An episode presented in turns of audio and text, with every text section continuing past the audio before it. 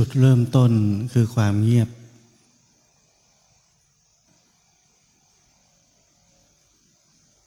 ในท่ามกลางก็คือความเงียบ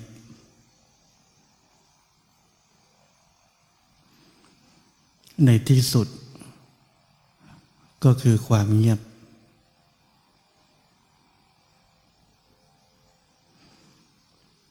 ความเงียบที่ผมพูดถึง ไม่ใช่แปลว่า เสียงรอบตัวเรา หรือเสียงภายในใจนี้จะต้องเงียบ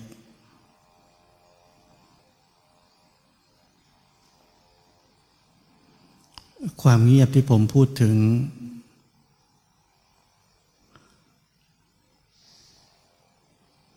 คือความสงบ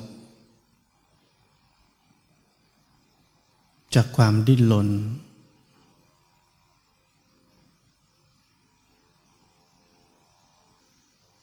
ความพ้นไปจากความยึดมั่นถือมั่น ในทั้งรูปธรรมและนามธรรมใด ๆ ที่กำลังเกิดขึ้น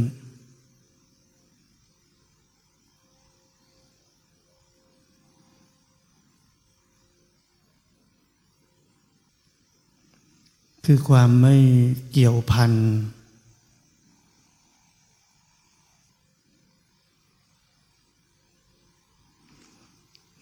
คือการหมดสะพานเชื่อม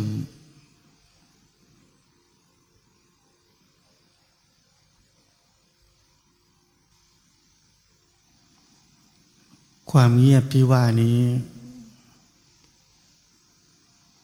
มีอยู่แล้ว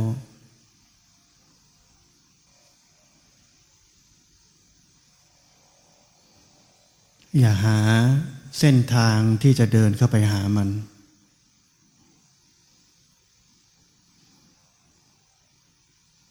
เราแค่ต้องพ้นจากทุกการแสวงหา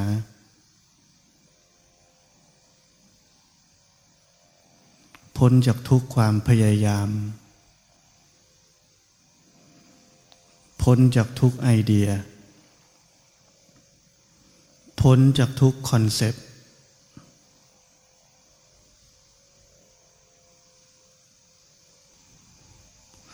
พ้นจากทุกรูปแบบของความคิด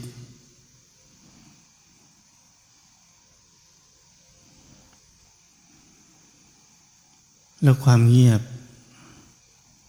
จะปรากฏขึ้นมา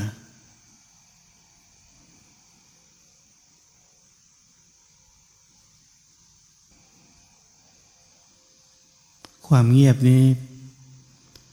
เป็นความตื่นรู้อย่างยิ่ง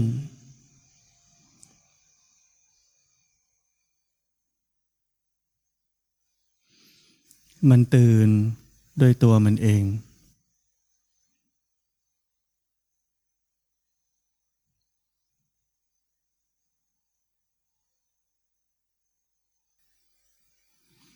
ความเงียบคือ สภาวะ ที่เรียกว่าจิตก่อนคิด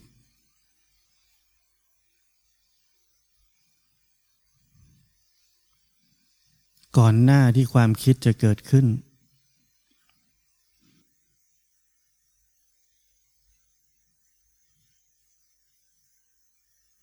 มีสภาวะที่เป็นอมตะอยู่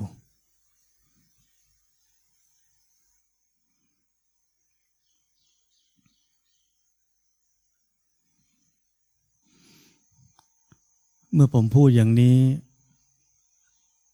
อย่าแสวงหา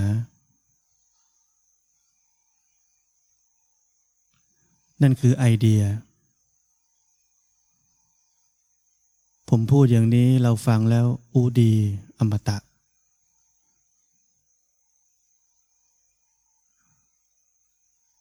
จะเกิดความพยายาม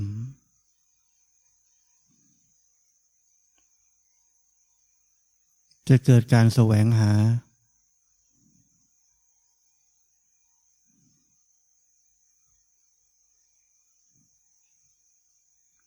ความรู้สึกว่าความคิดคืออุปสรรคจะเกิดขึ้น ทั้งหมดคือไอเดีย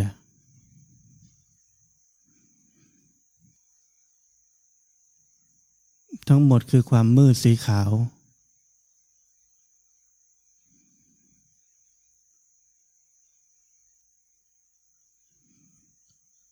เพราะนั้นฟังทั้งหมดที่ผมพูด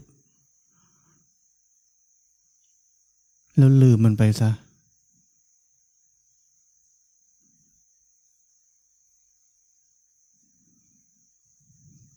จิตวิญญาณของคำสอน มันเข้าไปสู่ใจแล้ว ไม่ต้องจำ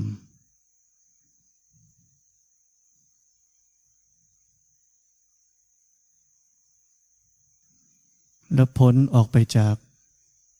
ทุกรูปแบบ ของพันธนาการทางความคิด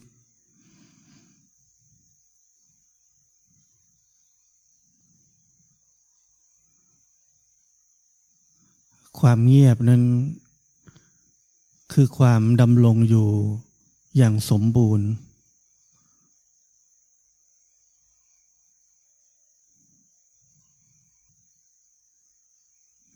ความดำรงอยู่ที่ปราศจากการผลักไส และปราศจากการเอาเข้า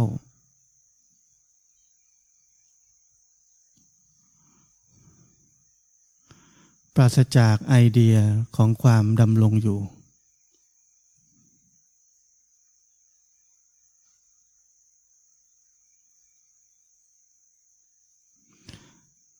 นี่คือชีวิตที่แท้จริง ชีวิตที่แท้จริงของเราทุกคน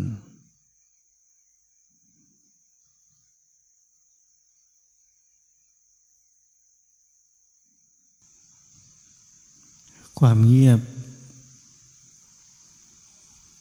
ไม่ได้เป็นการบังคับให้เงียบ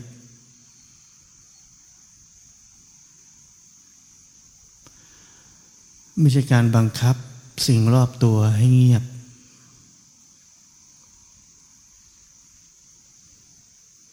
แต่เป็นการปลดปล่อย ทุกการกระทำ ทุกความต้องการ ทุกไอเดีย ทุกความรู้ ทุกคอนเซ็ปต์ทุกสิ่งทุกอย่างที่เรียกชื่อได้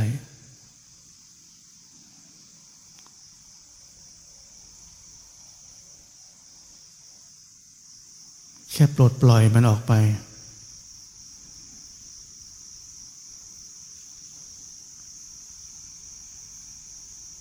ความเงียบที่เป็นอมตะ จะเกิดขึ้น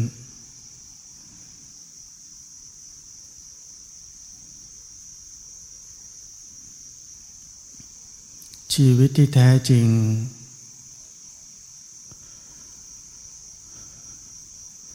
คือนิพพาน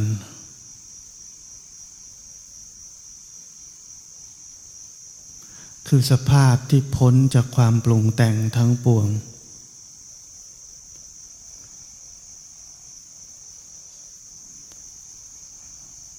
แท้จริงเราใช้ชีวิต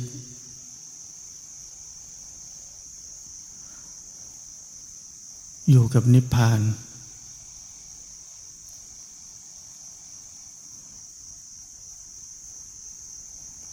ความเงียบนั้นปราศจากตัวตน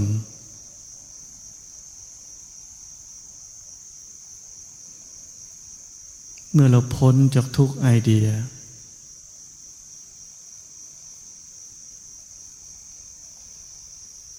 มิจฉาทิฏฐิก็เกิดไม่ได้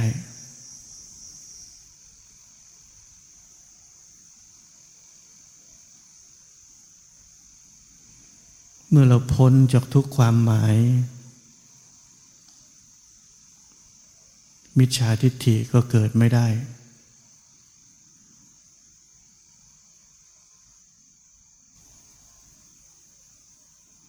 เมื่อไม่มีใครทำอะไร ในการปฏิบัติธรรม มิจฉาทิฏฐิก็เกิดไม่ได้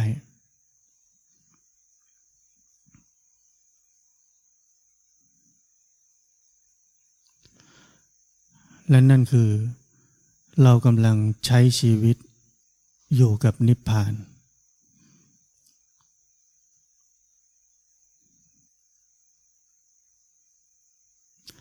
นิพพานอยู่ต่อหน้าต่อตาเราอยู่กับชีวิตของเราอยู่แล้ว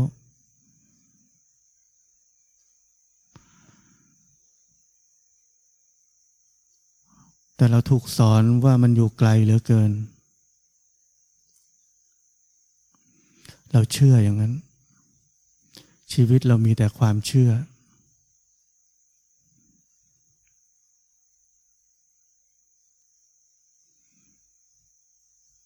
เราศรัทธาใครสักคน เราก็เชื่อสนิทใจ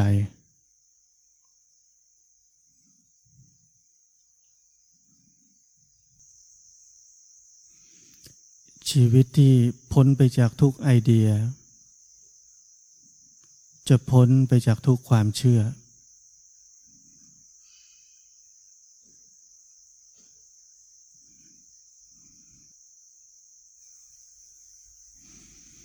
จะพ้นจากอดีต จะพ้นจากอนาคต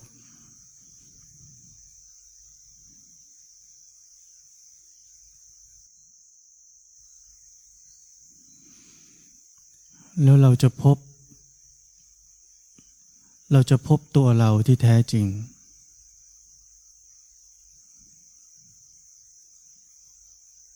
ตัวเราที่แท้จริง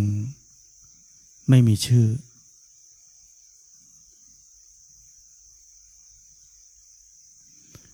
ไม่มีรูปร่างอะไร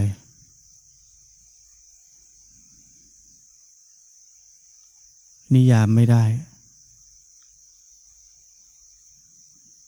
อธิบายไม่ได้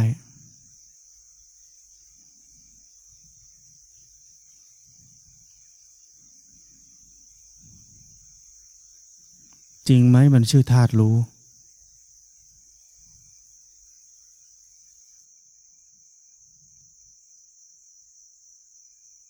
จริงไหมมันมีชื่อนั้นชื่อนี้ได้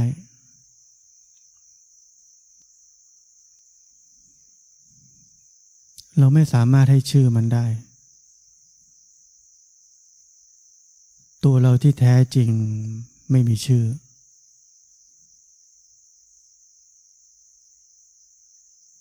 ไม่มีรูปร่าง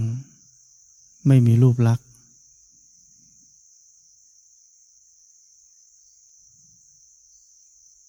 มันเป็นยังไงคำที่ผมว่าเหมาะสม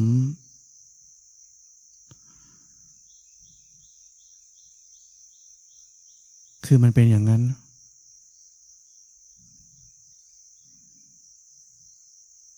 และทุกสิ่งก็เป็นอย่างนั้น มันเป็นอย่างนั้นเอง มันเป็นเช่นนั้นเอง มันเป็นตัทธตา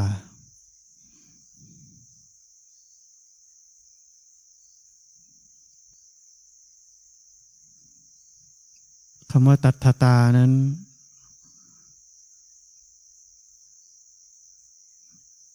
ไม่มีการลงความเห็น ในสิ่งใด ๆเลย ไม่มีความแบ่งแยกในสิ่งใด ๆ เลย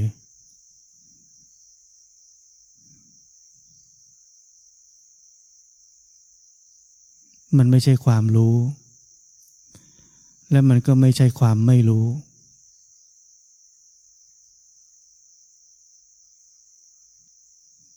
มันเป็นอย่างนั้น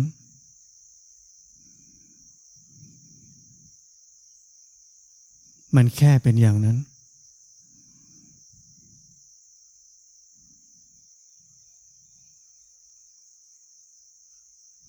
จะเอาอะไรกับมัน อยากได้ความรู้จากมันไหม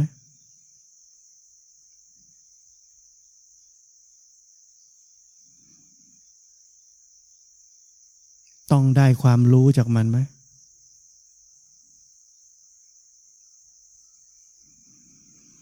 นั่นคือกับดักทางปัญญา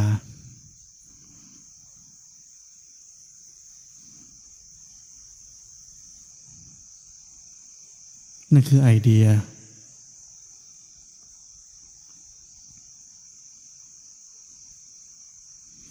นั่นคือไอเดีย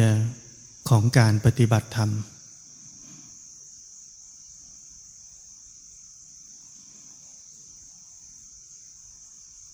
และเมื่อไอเดียเกิดขึ้น เราจะเกิดขึ้น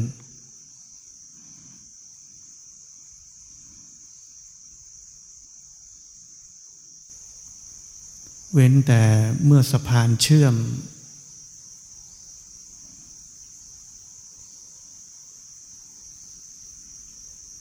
ระหว่างจิตกับใจได้ขาดลงไปแล้ว ไอเดีย ก็สร้างเราไม่ได้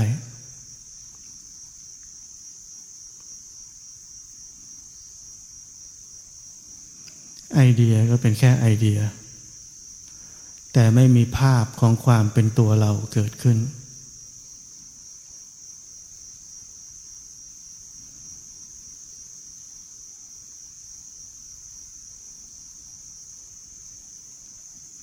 ความเป็นเช่นนั้นเองนั้น ไม่ใช่ความคิด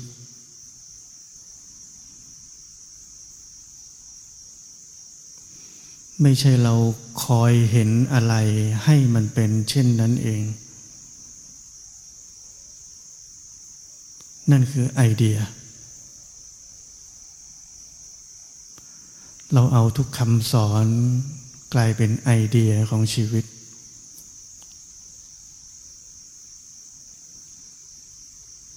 กลายเป็นความรู้ของชีวิต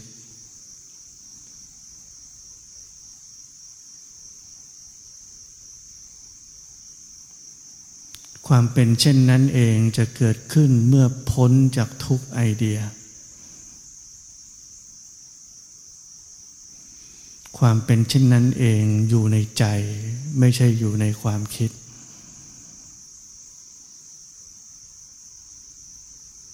ใจที่พ้นจากการตัดสินแบ่งแยก ให้ค่าและให้ความหมายใด ๆ ทั้งสิ้น ความเป็นเช่นนั้นเองถึงเกิดขึ้น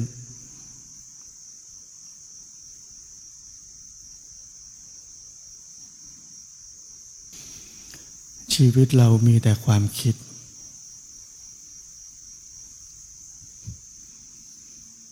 ปฏิบัติธรรม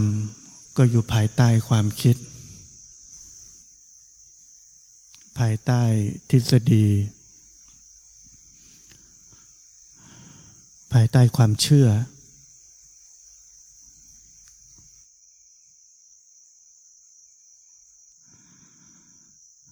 เรามีหน้าที่รู้จักตัวเราที่แท้จริง เราต้องรู้จักอันนี้ก่อน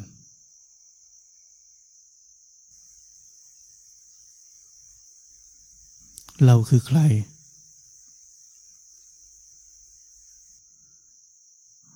เราต้องตอบตัวเองให้ได้ก่อนว่าเราคือใคร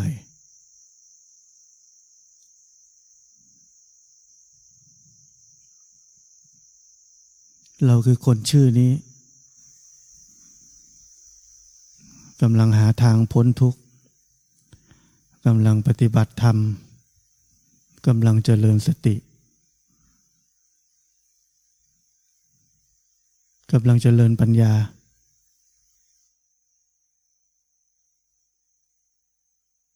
เราชื่อนี้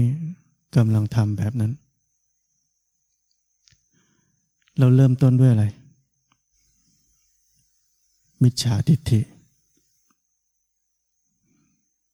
เรายังไม่รู้จักเลยว่าเราคืออะไร เราคือใคร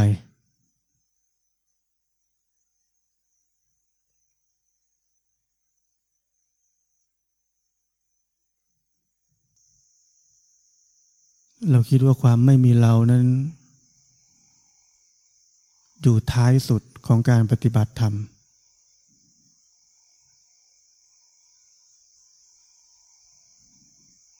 มันอยู่ที่จุดเริ่มต้น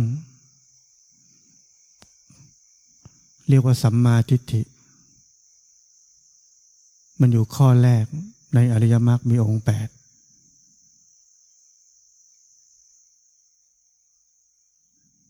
เรานึกว่าความไม่มีเราเป็นผลลัพธ์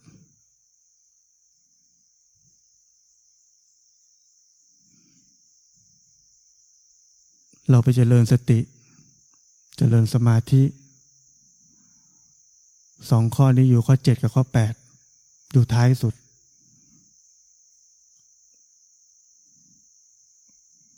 คิดดูว่าเราเพียรกันได้ขนาดไหน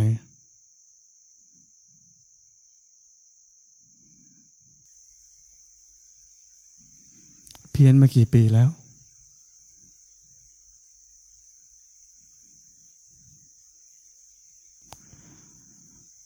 ทุกอย่างเป็นผล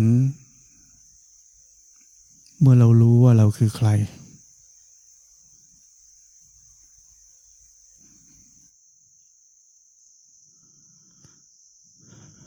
ที่นี่มีสวน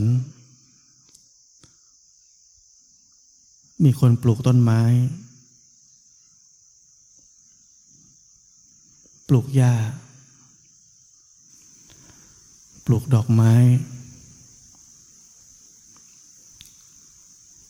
สวยงาม ลมลื่น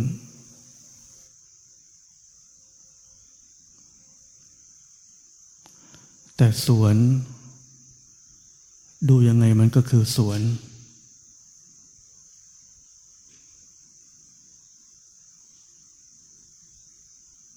แต่ความเป็นเองนั้น คือป่าไม้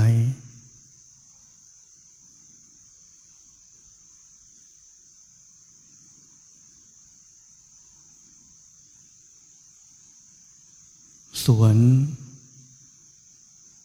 ไม่มีวันจะเป็นป่าได้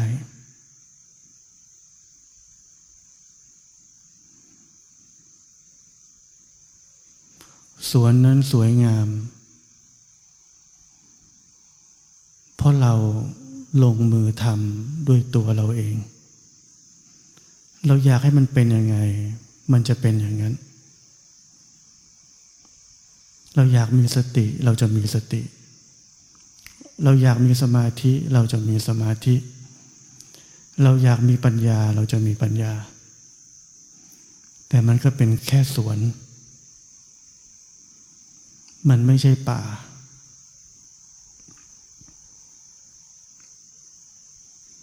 มันสวย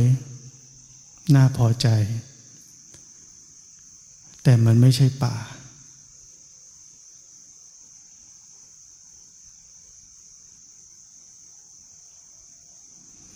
มันไม่ใช่ความอุดมสมบูรณ์ที่แท้จริง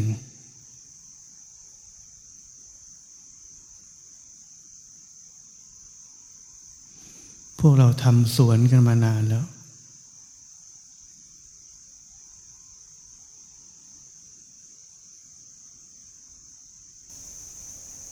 ค่เป็นอยู่ ให้สอดคล้องกับธรรมชาติ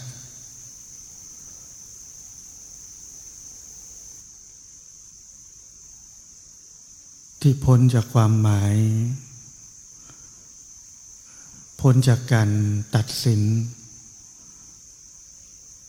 พ้นจากความแบ่งแยก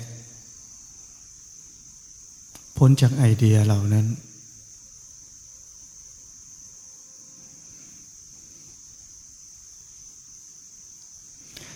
ค่ดำลงอยู่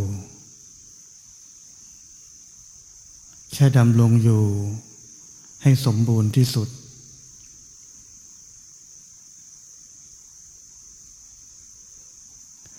นี่คือการใช้ชีวิตในระดับสูงสุดของมนุษย์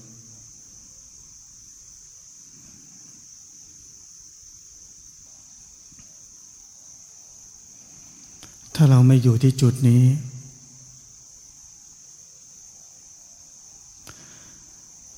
เราก็เปรียบเสมือนคนที่ตายแล้ว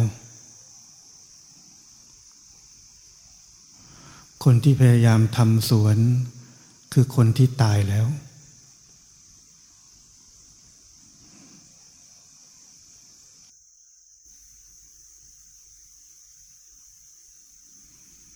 อย่าลืมว่า ทุกไอเดียของการปฏิบัติธรรม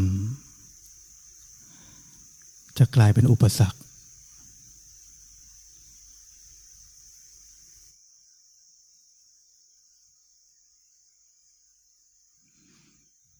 ฟังผม แล้วทิ้งให้หมด ลืมให้หมด แล้วการปฏิบัติธรรมจะเกิดขึ้น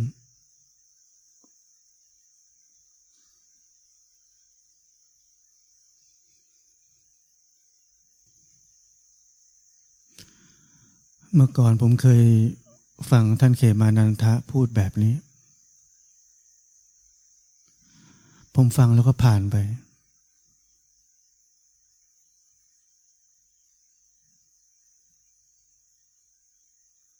ไม่คิดว่ามันสำคัญ คิดว่าเป็นลีลา การบรรยายธรรมของท่าน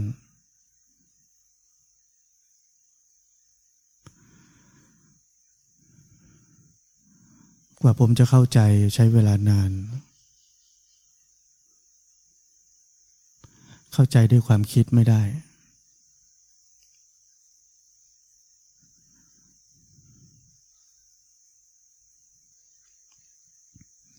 ทำไมเราถึงฟังท่านไม่เข้าใจ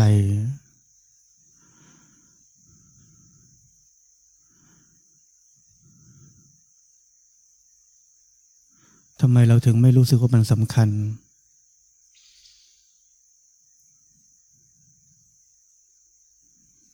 ราะท่านอาจจะเป็นแค่คารวาสคนหนึ่ง เพราะท่านอาจจะไม่ใช่พระ เพราะท่านอาจจะไม่มีอิทธิฤทธิ์อะไร หรือแม้กระทั่งพระท่านอาจจะไม่ดังเท่าไหร่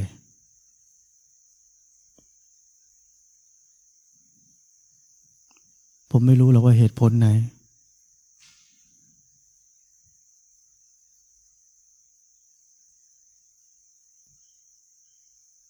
สิ่งที่ผมรู้ในวันนี้ก็คือเราพลาด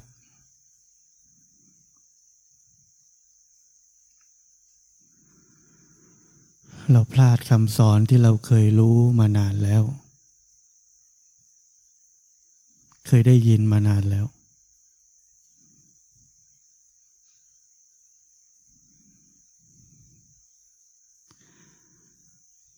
ผมไม่เคยได้ยินใครพูดเหมือนท่านเลย นี่อาจจะเป็นข้อสำคัญที่ทำให้ เรารู้สึกว่าไม่สำคัญ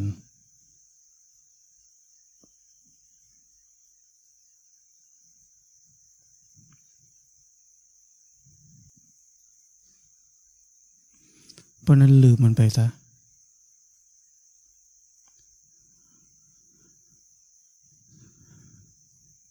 เมื่อพ้นจากทุกไอเดีย เราจะเจอตัวเราที่แท้จริง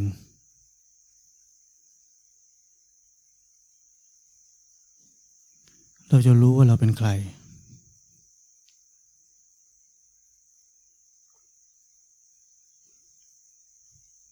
และนั่นคือจุดเริ่มต้น ที่การปฏิบัติธรรมจะเกิดขึ้น